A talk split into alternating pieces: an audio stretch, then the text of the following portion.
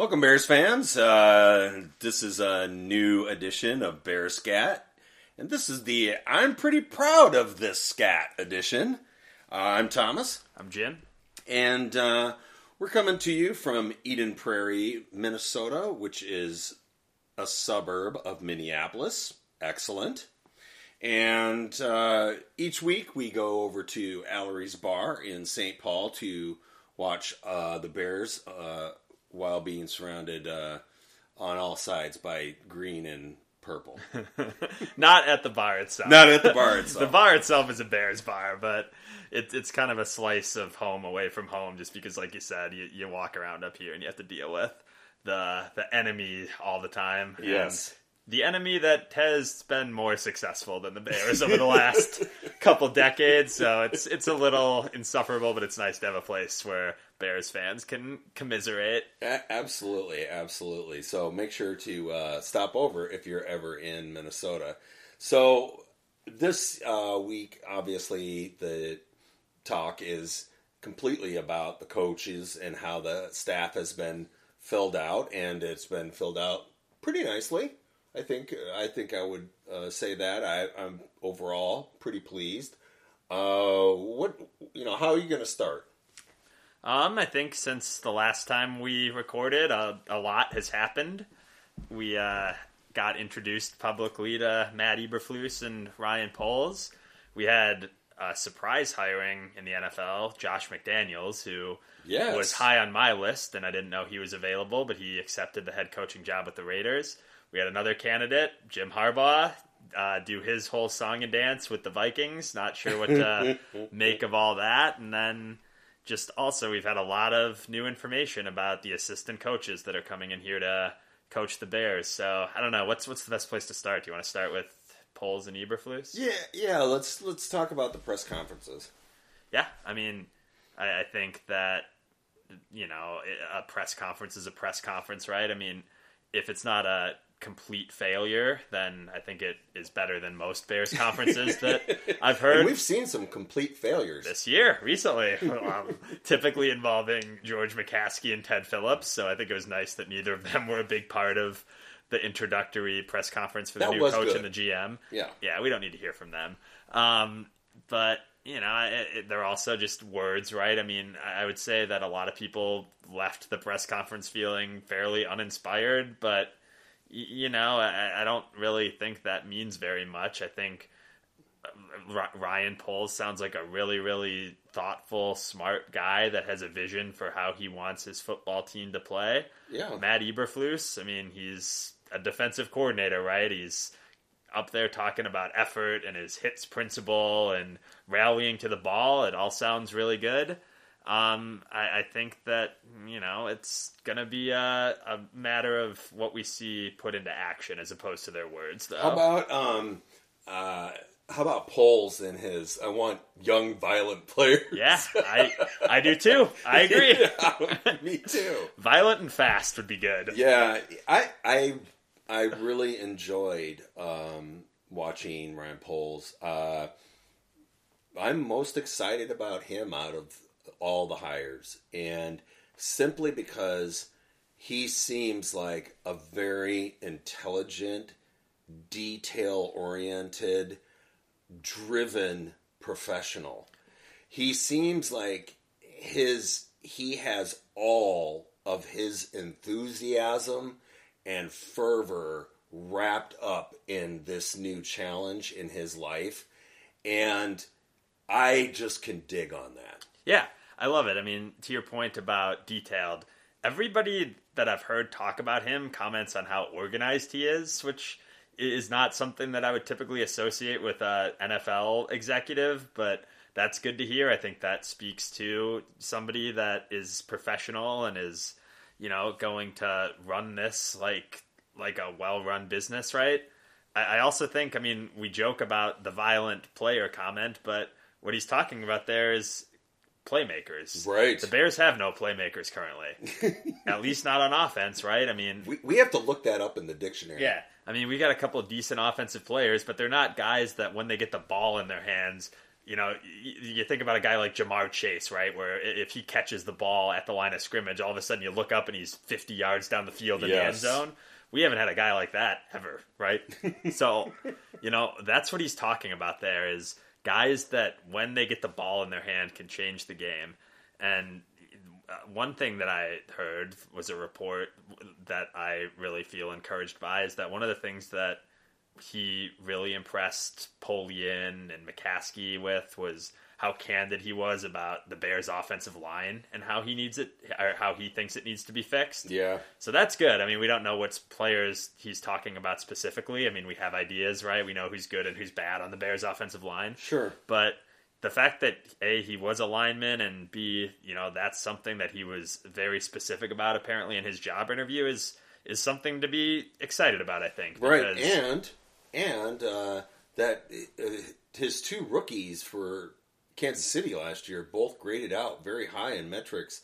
Uh, you know, starting right from right from the get go. Yeah, Creed Humphrey, the sixth round pick that the Chiefs made last year, played center, and some people argue Creed. it's a great name too, but so, some people argue that he was the best center in the league as a sixth round pick. Right, so I don't know if that's true or not, but the fact that people are putting him in that conversation says really highly about his ability to right. evaluate talent. So, and I and I, um, I am really excited about the fact that uh, that's one of the things that he's going to be focused on because it has been forever since we've had anybody be focused on the offensive line, and I've said it before. I'll say it again.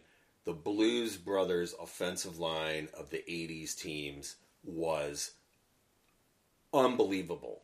You know, those guys are finally starting to get their due as far as the Hall of the as far as the Hall of Fame goes, with Mark Bortz getting in it the most recent, and you know, but that whole team, um, you just hear those former players of the '85 team talk about those guys, and they were the Blues Brothers. They were the unsung heroes. They were the guys with the black with the black suits and the dark glasses because they, they nobody really thought about them being there, but they were really the power of that offense. Yeah, and I, I think that everybody thinks that the offensive line is one of the most important parts of the football team, right? Well, everybody except Ryan Pace, obviously, because Ryan Pace never invested anything in the offensive line, and and people always. Hey, he got Bobby Massie. He did. That was a great signing. People always go back and talk about this past year, right, where the Bengals, instead of drafting Penei Sewell, left tackle from Oregon, drafted Ja'Marr Chase instead. Instead, and people kind of use that as a gotcha, like, well, the Bengals are pretty happy with Chase. They took the receiver over the potential franchise left tackle. Yeah. And I agree, that worked out well for them, but that is the exception. It I mean, is the exception. Ja'Marr Chase is special. He and is. Penei Sewell might, might, be really good too. He graded out fairly well as a rookie, I, I think. But, you know, typically, I think teams would say that the offensive line is the place where you want to start investing. I mean, the game is still a matter of who's going to play well in the trenches, right? And with Matt Nagy, when did we ever see the Bears, when they needed a yard, line up and say, we're going to run this right up behind our center and our guards and we're going to get it and there's not a damn thing you can do to stop it? Like, that never happened. It was all some sort of silly trickery whenever you needed a yard. I mean, right. go look at other good teams, and when they need a yard, they're giving it to their, their quarterback or their running back, and they're just saying, we're going to follow our big guys up front and we're going to push you around and get that first down. Right. So, they're, they're not trying to uh, run uh, off tackle or uh, like you said, run some cockamamie play where it starts off six feet, six yards in the backfield. Typically preceded by Matt Nagy running around on the sidelines like an idiot because he couldn't get the play in or because the headsets went out. Right, and it's like right. it's like the play finally gets called, and it's like that's what you were so concerned about. Like right. you were sprinting around like a chicken with your head cut off to yeah, run that. And, and yeah, of course, lest we forget, um, we we got we, we must get called for false start or delay of game yeah. right before we do third and one. It's like a bingo card, but so, the, so but um. Well, and the other other thing too is so uh, it was interesting to me that the assistant general manager that the Bears hired, Ian Cunningham yeah. from the Eagles. A, it was interesting to me that the Bears have never had an assistant general manager position. So that's that's says something to me too because that means that they had to allocate money to fill that position. Right. So that means that Ryan Poles theoretically has a budget that he's able to manage, and that the McCaskeys have kind of given him the freedom to invest money in his front office, which is good. But also, Cunningham is a, a highly thought of executive from the Eagles and someone that people say is a you know potential general manager in the future. But he's also a former offensive lineman. Yeah, you know, and I, I'm I'm so glad that you uh, that you brought that up because um, I think that that was an excellent addition, and from the way I understand it, that was entirely Poles. Um, and if if we if he recognizes that the GM position does need an assistant there, I think that's excellent that he recognizes that and is like, you know what, I need somebody that I can delegate certain things out to that I don't need on my plate because I need to be looking at the overall picture. That's one of the things you and I have talked about it too, as far as the head coach goes. That's what the head coach is supposed to do. Delegate things out because he's going to go ahead and run the big picture. I want you guys to go work on this and I want you guys to work on this. That's what your jobs are. Well, and Poles said that one of the reasons he hired Cunningham was because he recognized that he needed somebody that has more experience than he does. So that is a encouraging level of self awareness Right. that I would not have associated with Ryan Pace because for the first like four years that he was on the job, everything that Ryan Pace would mess up, people would say, "Oh, he's young, he's learning." Well, okay, then why doesn't he have somebody in here to advise him that could maybe help him avoid some of those first time mistakes? Yeah. So I, I'm encouraged that Poles was a self aware and confident enough to do that, and then b that he was given the freedom to do that.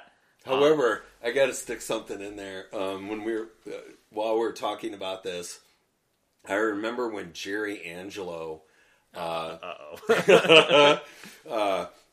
Warrick Holdman, and Roosevelt Colvin were both coming up for free agency, and so we obviously wanted to keep both of them, right? And uh, uh, he forgot to check a yes. box. Yeah. I don't check check this box. Was that Angelo? Yeah, it that was. was? Angelo. And so we ended up uh, Well, and hang on, hang, hang on. By the way, this is all because, and to this day, the NFL's entire free agency system relies on fax machines. so he had to fax something to the league office on a fax machine in the 2000s, by the way. And in whatever they faxed, they either didn't check the box or they, they checked the wrong box. But yes, sorry, continue. I just wanted to, to clarify that. that for you younger people, that, that's fax. F A X. I will reiterate: the NFL still uses fax machines. So so uh, that's the way I remember. Is they forgot to check the box, so we end up losing Roosevelt Colvin, uh, who was definitely the more talented of the two, to New England, where he wins the Super Bowl, and uh, Warrick Holdman. We end up having to pay a lot more money than we were supposed to because the Packers signed him.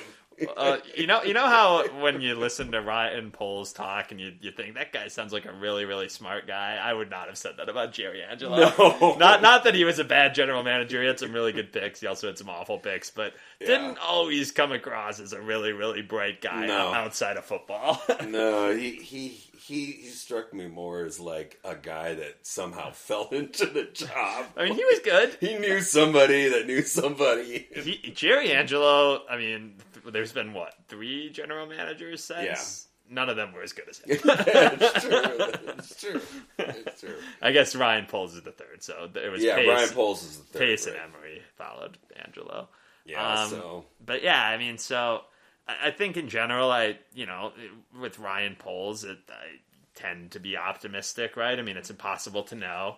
I think that he sounded, you know, good in his press conference, and then in the interviews that I heard with him after, it sounds like a guy that's confident and that is going to take charge of the organization, which is what we talked about wanting, right? When they Yeah. fired Pace, we said we want somebody that's going to make this theirs and that's going to take ownership of it and that isn't going to be down there talking about how much he collaborates with everybody, right? Right. Like, I, I so I'd I think he's made that pretty clear yeah, too. I'd say so far so good on that front. Um, Eberflus, I talked about last week. One of my concerns being the fact that he's a effort guy, right? Like he's he's one of those guys that coaches his defenses to rally to the ball and to hit as hard as you can and and Cause it's- it's- turnovers. Yeah, and it sounds like a lot of it is just predicated on playing harder than the other team. That's great as a defensive coordinator.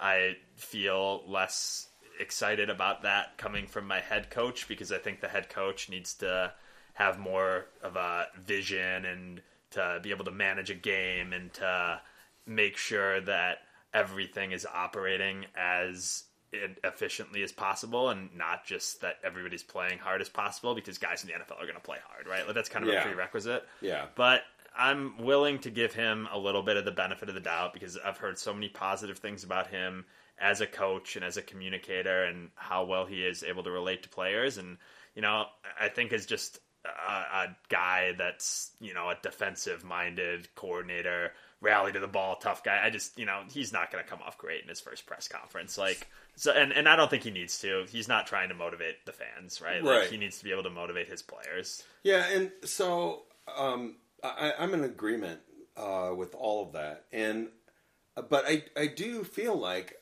I felt when I watched the uh, when I watched him in the press conference, I felt like he he definitely has a leadership kind of feel to him. I did like the whole uh, the fact that he was like, no, I'm not going to call the defense. You know.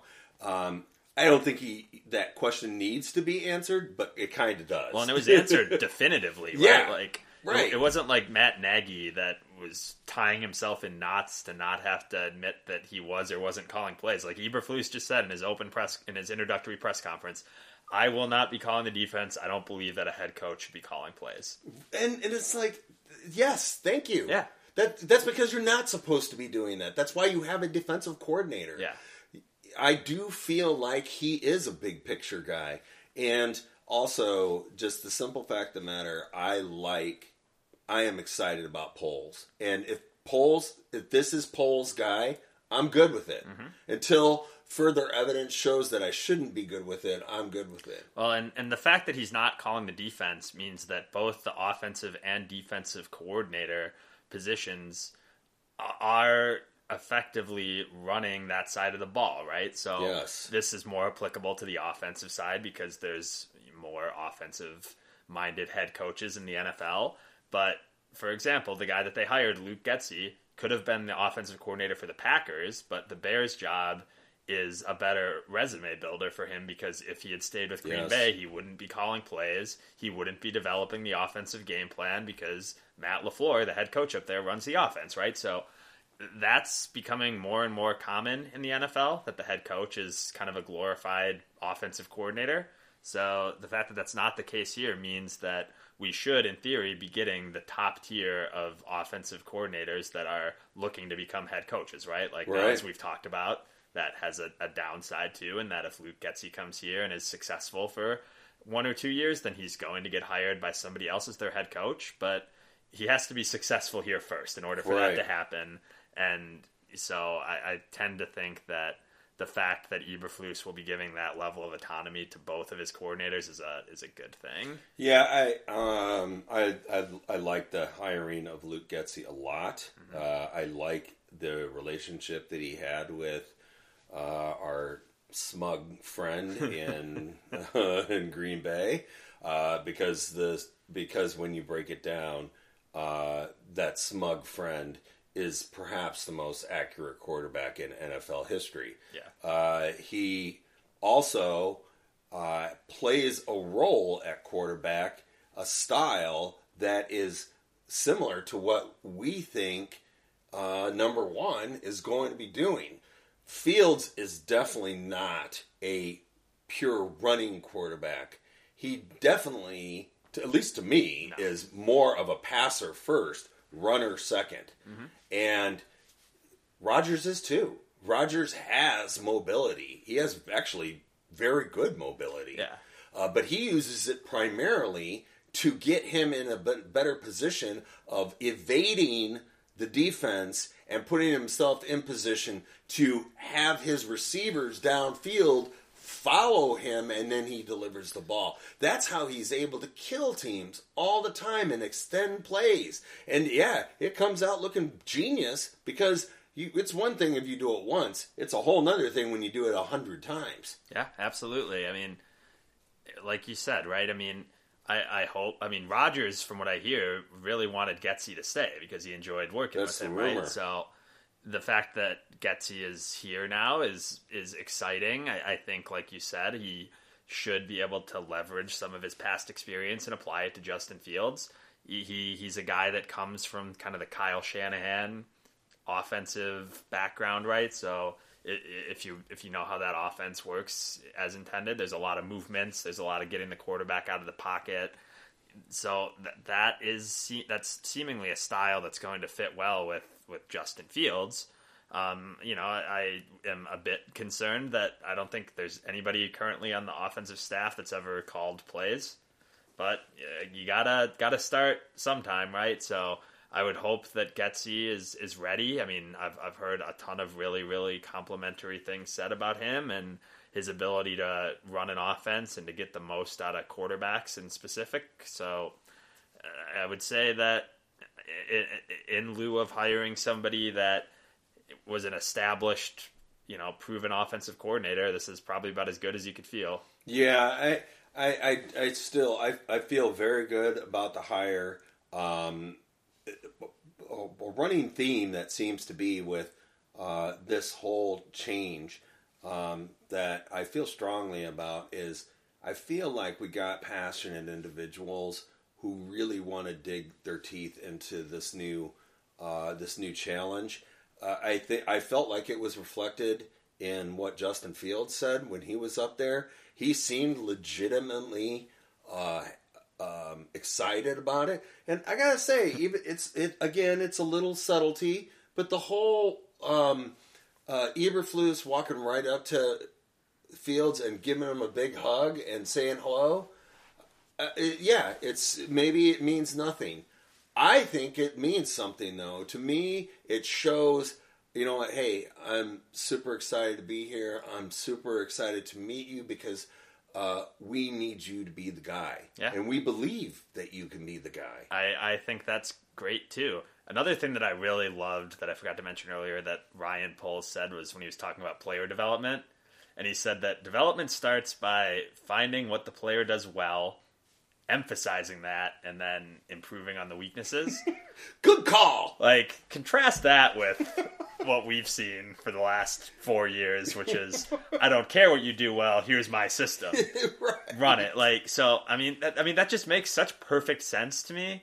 Like, But wait, I'm not a center. Well, you are now. yeah, yeah, they, they didn't call me in here to run the I formation, right? Like, you know, it's it's it's going to be, I think, a breath of fresh air for Fields, right? I mean, I think they're bringing in coaches that a have a vested interest in in him improving, but at least from what I've gathered, are going to be much more flexible than what we saw from Matt Nagy, right? And when I say flexible, it means adapting your offensive game plan to the talent that you have on the field, not having Justin Fields taking a seven step drop against Myles Garrett, who's one on one with Jason Peters, right? Like, Correct. it, it, we're gonna see. I mean, right now everybody's excited. This is before anybody stepped on a field, and everything we know is words, right? So we're gonna see how it plays out. But I, I feel good. I, I feel You know what though? In that, words are powerful though. they are powerful because they usually lead to action, right? And that's the thing is it's just words, right? And we just saw quite a bit of that with the previous uh, GM. That's one thing, but these guys seem action oriented. I think so too. I mean, they they seem like they're communicating their message well, right? Like as opposed to what we I, and I don't remember what I would have said about Matt Nagy four years ago, but by the end of it, everything he said was just such word salad Yeah. that just had absolutely no meaning behind it, right? Like maybe he was just lost too. Is this but- Thousand Island? yeah, it's like I hate Thousand Island. it's like Matt, we we asked you if you thought about running in that situation. Why did you have to explain that in seven paragraphs, none of which included the word yes or no, right? Like so, you know, I I I hope that we're getting people that have more leadership experience than Matt. Well, I know I know we are, Yeah. and, and I hope that they apply that better. I, I will say the Raiders hiring McDaniels had me a bit uh, because the Bears didn't interview him, and I think that I would have had him at the top of my candidate list just because he's got such a great reputation for Yeah. being an offensive genius. Now, I mean, We looked at him. We liked him. yeah, I mean, I, I still do. I, I mean, he's got obvious bust potential, right? Because he flamed out spectacularly in Denver about 10 years ago when he was their head coach, and he did so poorly with it that a lot of people said that he was never going to get another job. So, I mean, a lot happens in That's 10 years. A lot happens in 10 years. A bit- lot. A big part of his issue is people skills. So, Yeah. you know, that might be a more developed part of him. I mean, so we're going to we're to see how that plays out, but Also, in in you got to remember, there's always there's always different perspectives and alternatives, and one of them is, well, it, when you look at the perspective that yeah, he did, he totally crashed and burned in Denver, but he also had all of that experience as a head coach, Yeah. as being on the forefront, because that was the Jay Cutler Well, I was just disaster. I was just about to say two of the players that he had major problems with were Jay Cutler and Brandon Marshall. so yeah, I, I I I don't think that McDaniels was blameless. Far from it, but I'm sure there were Yeah. two sides of the story when you're talking about Right. those two guys. right. But you know, so we're gonna see. I mean, I would have been interested in him more so than Eberflus. Yeah, and I and I'm the same way. I this guy was certainly not. I, I didn't want a defensive guy. I wanted Daboll. Uh, I I looked at Brian Daboll's resume uh, when I was looking at head coaches, and his resume to me is by far the best. Uh, I think it's unequaled, and I I was bummed that he got snatched by New York. And yeah, he might be a bust, but I'll tell you what, he's got a lot of great stuff on his resume that puts him in a position to be successful. Now, we, you know, that's all well and good. We didn't uh, necessarily get our top our, top choice, but our our new GM got his choice. Yeah. And to me, that means more because that way he has an open line of communication with the guy that he stood behind and said, you know what, you're my guy. I don't care what anybody else says. You're the dude that I'm going to put in charge. You're the one that I have faith in. I believe in you. And that, in any job, can be huge. Yeah, absolutely. I mean, if I think if he wanted Daboll, I think Daboll would be the coach of the Bears right now. Right. I don't know about McDaniels because I don't think that. Well, I certainly didn't know he was available. The Bears never interviewed him, so I am interested. Actually, maybe he wasn't. he might not have been right. I mean, Yeah. same thing with Harbaugh, right? I mean, I know Harbaugh didn't eventually end up getting the Minnesota job. And by the way, I, I have to imagine that there's a lot of people in the Bears organization that are pretty happy with that, right? Like, Right. I was gonna, I was gonna feel pretty bad for Matt Eberflus if Jim Harbaugh got the Vikings job. I'm gonna be like, your honeymoon period just got cut dramatically, right? Like, if, if the if Harbaugh comes up here and gets the Vikings in the playoffs and wins a couple of games, people aren't gonna be happy with Matt Eberflus, no No. matter what he does. But obviously, that ended up not happening. So. I, I think that everybody's kind of breathing a sigh of relief on that, but Yeah. you know, if if if truly Poles was given the ability to interview and hire whoever he wanted, and that guy ended up being Matt Eberflus, we're gonna see if that turns out to be right or wrong. But Right. I, I would prefer it over the Ryan Pace experience, right? Where he hires John Fox, and then everybody's kind of like, eh, it kind of wasn't really his. Cho-. Like, no, I'm happy none of that's hope that none of that happened. I believe that too. I believe that um, he probably was just kind of given sort of you got to take this guy. Um, I, I do think that some of that happened, Yeah, I, I think that I think that. but was- at the same time, maybe he let it happen. yeah, exactly right. Like what we heard about Poles was that he came in here and said, "All right, I'm the guy. I'm interviewing all these guys one on one, and I'm going to hire my guy." Like that obviously didn't happen with Pace. I think I think Pace probably just got talked into John Fox. Is kind of the way it, it sounds. To me. yeah.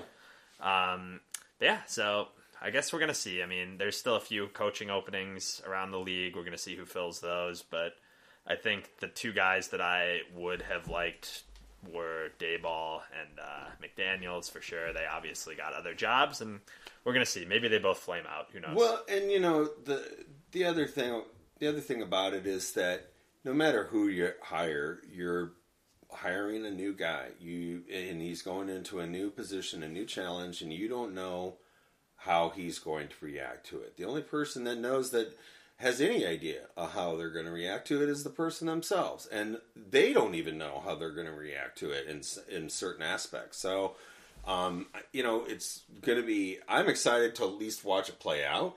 Um, you know, uh, so we were looking at uh, the rest of the fill-ins. Uh, we, we mentioned Luke Getsy, Um, and uh, uh, we got Alan, Alan, Williams as the uh, new defensive coordinator. He has a pretty good pedigree, uh, former Dungy disciple, um, and uh, you know he he um, you know that's handpicked by our new head coach. Yeah, uh, he must have made a real impression on on Eberflus for Eberflus to be like, you know what I, I want you to come with me to this new challenge, and I not only want you to come with me, but I want you to take the position. Yeah. So that's a that's a pretty big deal. By any stretch, you know that's a huge promotion. Yeah. I mean, if, if you're in the corporate world, right? If I don't care if you're in a tiny company that's five people, if somebody says suddenly says, you know what, um, I, you know, I want you to come to this new venture, and I want you to be my vice president that's a big deal. Yeah, I mean, especially, I mean, the same thing we just said about Luke Getsy applies to the defense, right? Right. I mean, this guy is going to be the coach, the head coach of the defense. Like, Eberflus, you would presume, is a little bit more involved just because that's his background, but the defensive coordinator on the Bears is in charge of implementing and calling plays. Yeah. So you're you're running that side of the ball. So like you said, it says a lot that A, he would follow Eberflus here, B, that Eberflus would want him, and that he's basically giving him control of the side of the ball that he's most familiar with. So, right. And there's a couple, there's at least one other guy, and I think maybe two other Colts assistants that followed Eberflus here. So obviously that means that people believe in him, right? I mean, right. assistant coaches wouldn't sign another and, unless they have no other options. Aren't going to sign with a coach that they don't believe in.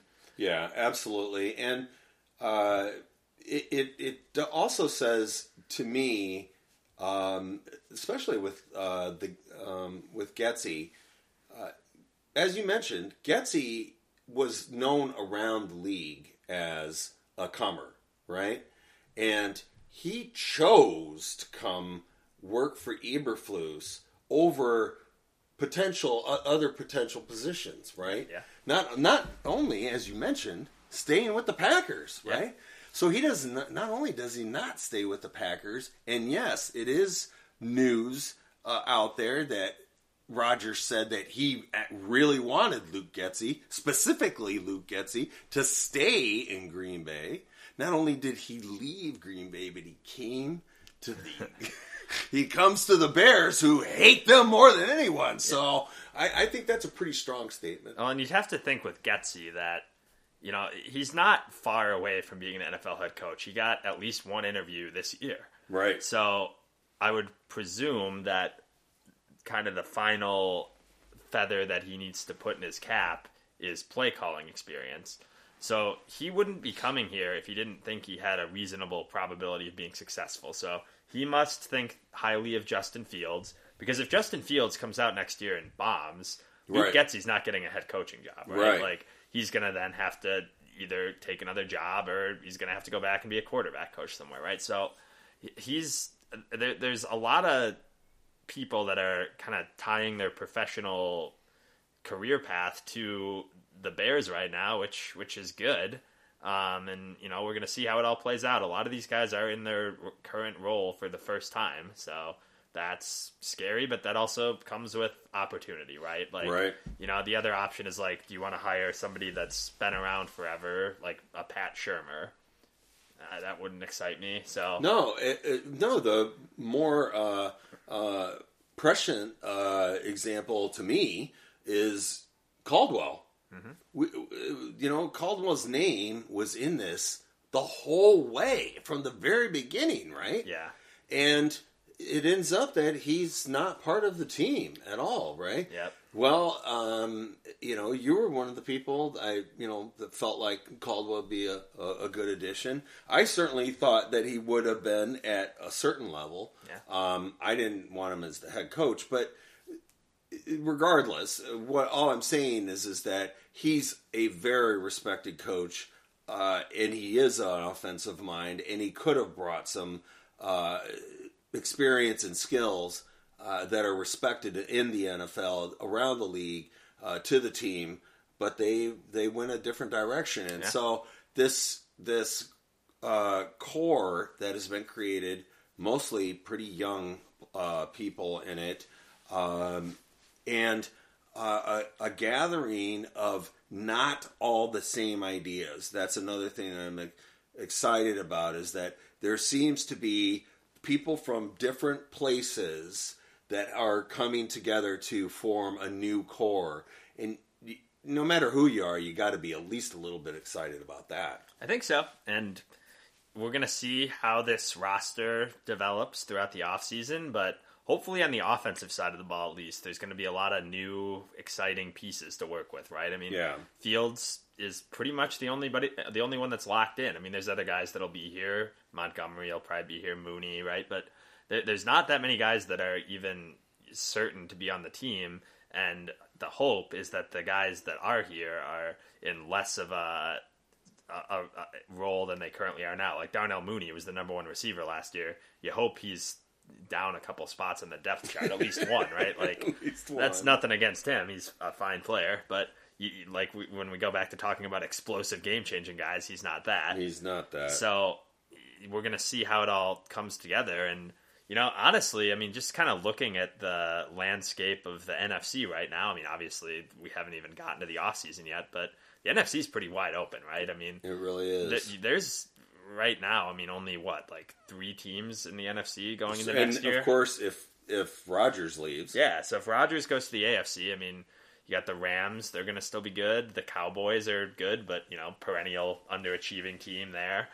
And then, you know, the 49ers are going to be starting Trey Lance. We'll see how that goes. I mean, there's plenty of room to make a little bit of noise in the NFC, even if you're not really that good right, right? So there, there's an opportunity here. It, it's not like this coaching staff is going to be coming into a situation where they're buried in their own division, like the Broncos, for example, are if they don't get Rodgers, right? Like they're a good team, but they're they're with Mahomes and Herbert and the Raiders, right? So Right. like that's not going to be the case. I mean, there's going to be opportunities next year to win some games. Well, um, i- with the with the Bears team, if I'm a player with the Bears right now on the roster, I just look at it as this is an opportunity for me to reset. Yeah. Right.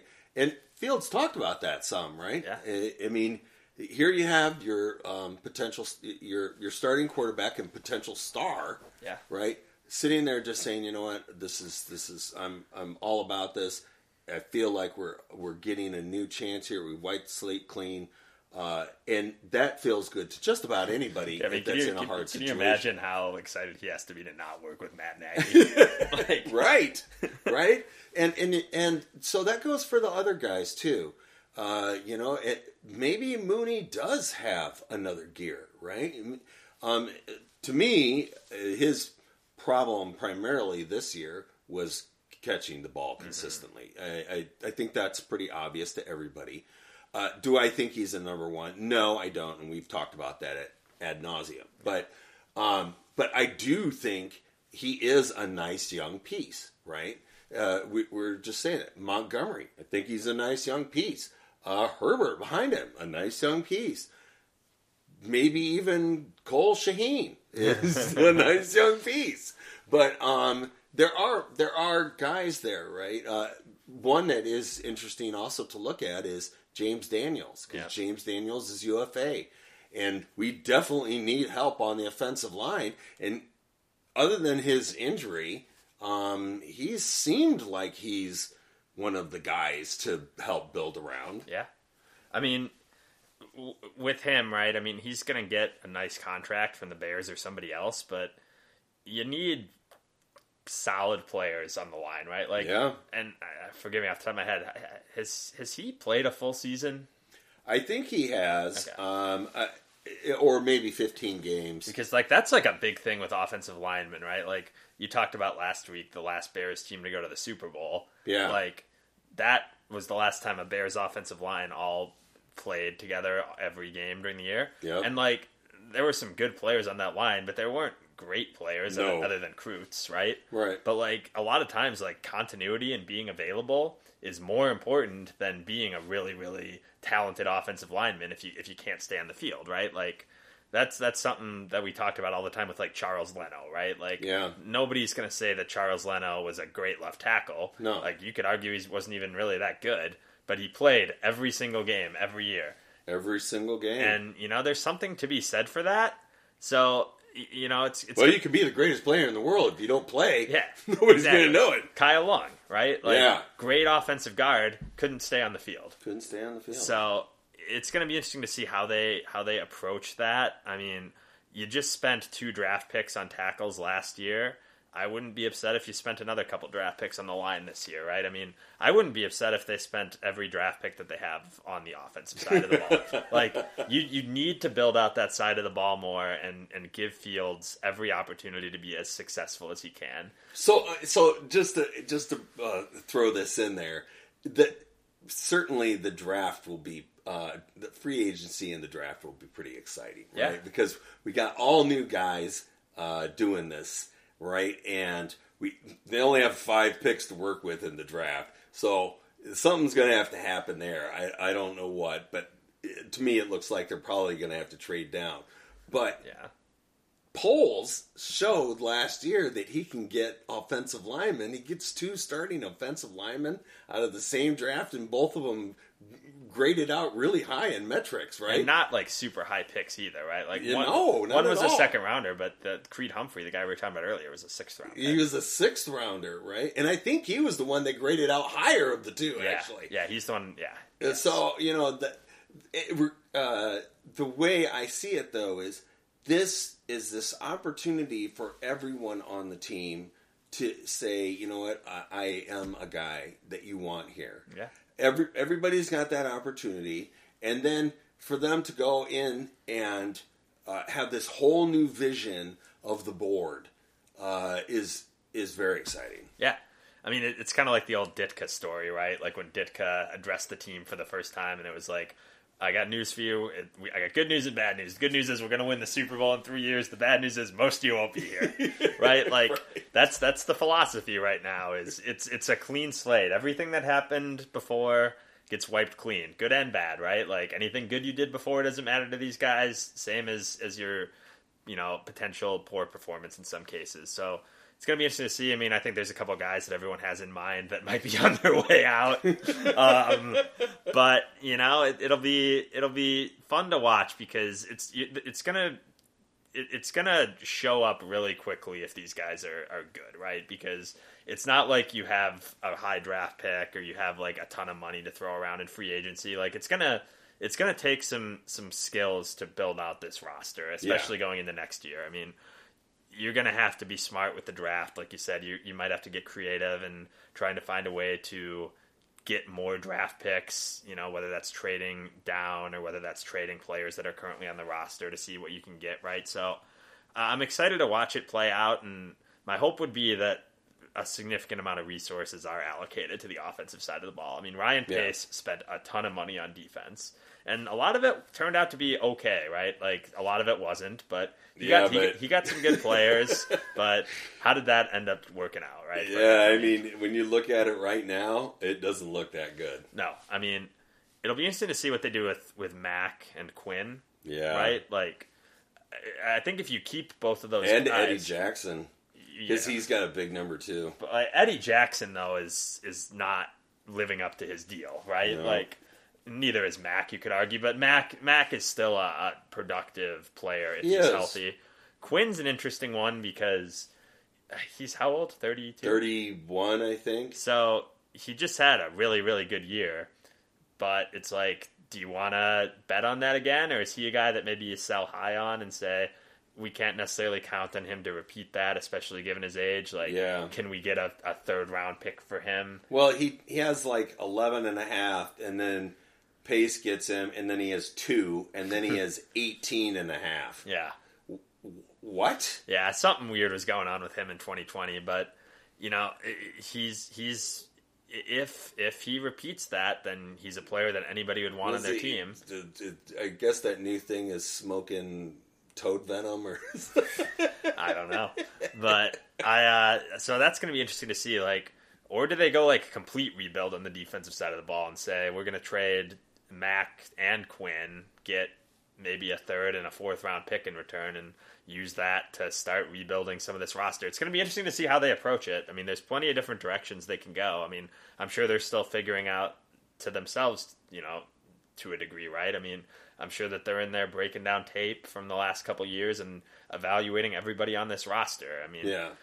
when I say that there's guys that are probably on their way out, I mean, I think Eddie Jackson could be one of them, right? I mean, Matt Eberflus is a high effort guy, and if you're not putting in max effort on every play, you're not going to be around. I mean, Eddie Jackson, I, I, I, I, you could say that effort has been an issue. I don't know if that's fair or not, but focus and Right. attention to detail certainly have So- been an issue with him. So, um, what do you do with Allen Robinson? Uh, Ju- Just your personal opinion. I think. I mean, I think I'd need to know more, right? I mean, it's like he's another guy that it came out in an article recently that Matt Nagy blew off after the 2020 season. I think Yeah. Robinson was trying to meet with Nagy to understand his future, and Nagy just didn't meet with him. Yeah. So, uh, you know, I, I could kind of understand it if he was a bit disgruntled and checked out, because if the if, it's one thing if you're mad about your contract, but it's another thing if the franchise isn't even showing you like the basic level of professional respect, Right, That you that you should be entitled to, right? So- Even even as an employee in just a corporation. yeah, exactly. Like if, if your boss makes it clear to you that they don't want to give you the time of day, I, I don't. It's I, hard I- to get motivated. Yeah, I don't necessarily blame him. So, like, if that was the only issue, and if he's all in hundred percent right now, then yeah, I would. If if if he was injured, and you think that that's going to affect him going forward, or if you think that giving him a, a new regime to work with isn't going to fix the problem, then I wouldn't bring him back. I mean, if he is able to return to the form that he played to before last year, then I would bring him back at a reasonable price. Yeah. So uh, you know, and that's the thing is how much of it was him uh, being disgruntled. Uh, I can't think of another way to put it. I while I do see in the human dynamic many parts, many moving parts, right? And I'm sure that's the case with Robinson. Some of it comes down to you can't shirk the responsibility that you put on yourself, mm-hmm. right? That's in life. And he was the second highest paid receiver in the NFL last season and somehow just uh, it just was an an utter an utter loss at just about every fa- facet of his job.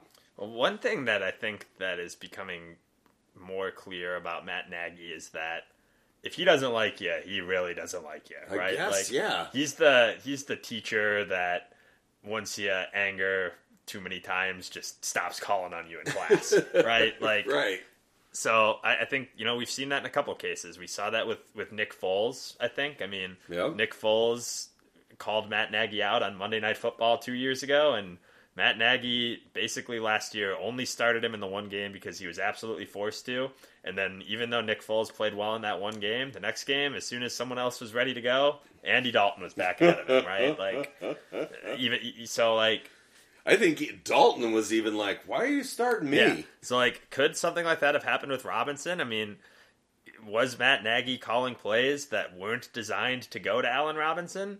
I- I- there's probably some of that. I'd love to know. I, I think if that were the case, that you know we've we've heard enough leaks coming from uh, Allen Robinson's camp that I think that would be out there, but Yeah. maybe it will come out, right? I mean, so I, I don't know. I mean, I, I think the people in that building, well, maybe not anymore, but did know what the true root cause of that issue with him was.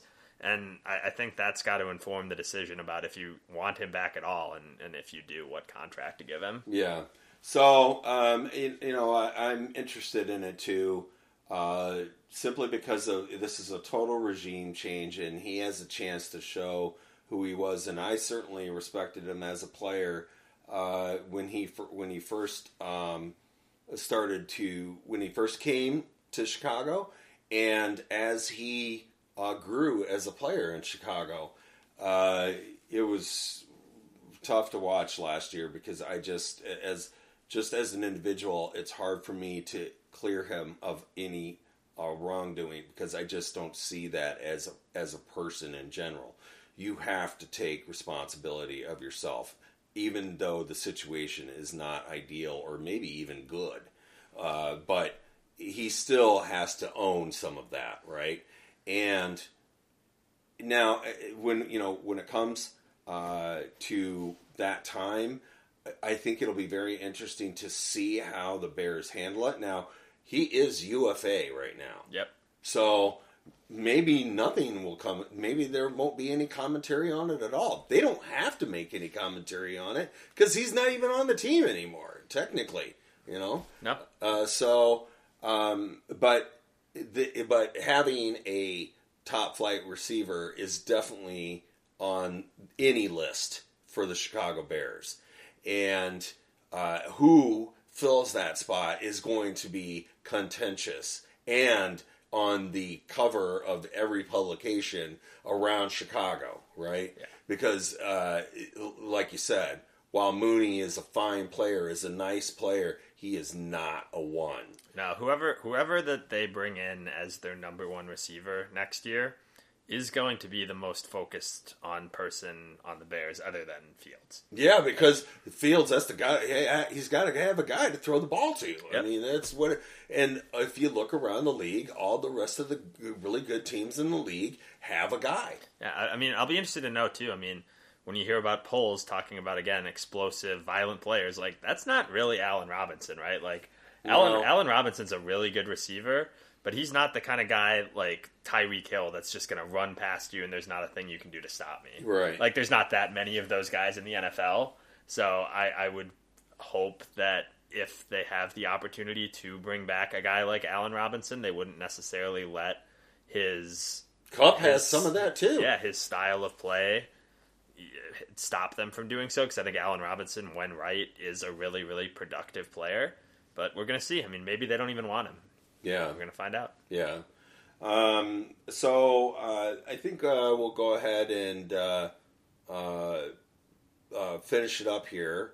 Um, we were going to we, so uh, after a review of what, what was the other thing that we wanted to talk about? I don't know. Oh, well, so um, from grabbing the podcast on the air here. it's cold outside. yeah. So we're going to go ahead and use that as an excuse. Um, no, uh, obviously, really exciting, uh, really exciting development. I think we're kind of uh, at that point now. The roster, uh, the Bears coaching roster, is pretty much filled out, and now we're waiting to see uh, for March. We're waiting to see uh, free agency. So that will be the next big thing. Um, uh, make sure to uh, uh, get your questions in. Yeah, absolutely. We're gonna need, uh, we're, we're, we're- especially now that there's not games to talk about. We're gonna be looking for listener contributions so that we can kind of continue to keep this podcast as interesting and relevant as it can be. Right? I mean, Yeah. Tom and I could sit here and talk about whatever we want for hours, but you know, we want to make sure that we're responding to the questions that people have. So keep sending them in. Yeah, look at us on uh, Apple Podcast and Spotify, and Twitter at, at bears underscore scat. all right. Uh, thanks a lot, guys. Uh, till next week. Bear down.